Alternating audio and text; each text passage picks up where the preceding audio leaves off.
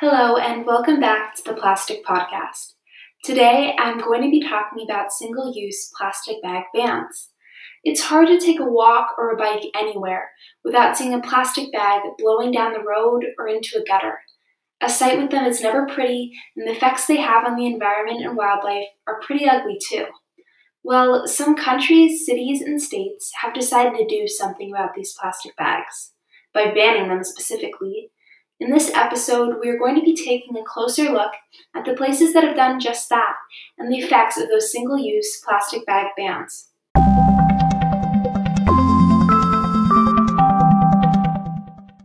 It's no secret that we use plastic bags way too much. The United States alone uses 380 billion plastic bags per year.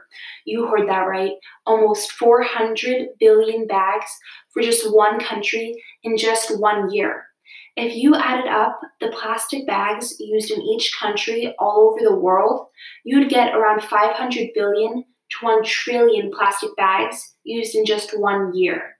500 billion single use plastic bags mean about 150 bags per person per year for everyone in the world. That is enough plastic bags to go around the earth 4,200 times. It is clear to see how easily it can add up. With around 7.8 billion people in the world, if we only used one bag per person per year, we'd already be in the billions for plastic bag use. And unfortunately, we use so much more than that.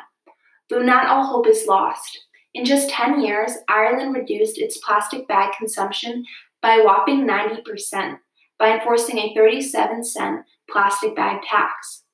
Plus, a plastic bag ban in China has saved 1 million tons of oil. Many countries all over the world have banned plastic bags.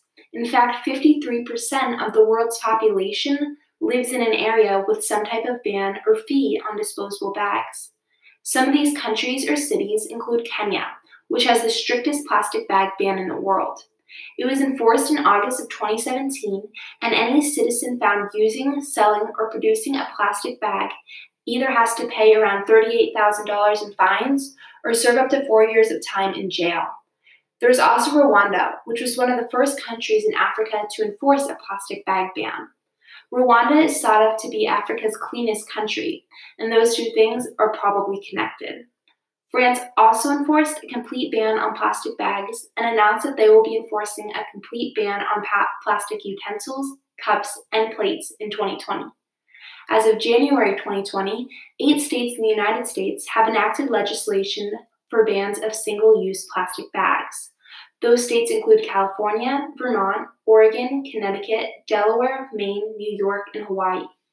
In August of 2014, California enacted legislation imposing a statewide ban on single use plastic bags at larger retail stores and at least a 10 cent fee on recycled paper bags, compostable bags, and reusable plastic bags at some locations. California's ban cut down around 13 billion single use plastic bags that were handed out by stores all over the state.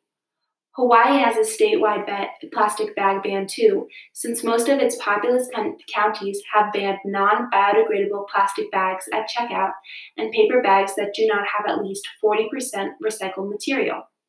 In 2015, Honolulu became Hawaii's last major county to enforce the ban. New York banned plastic bags in 2018, and the law will be implemented in March of 2020.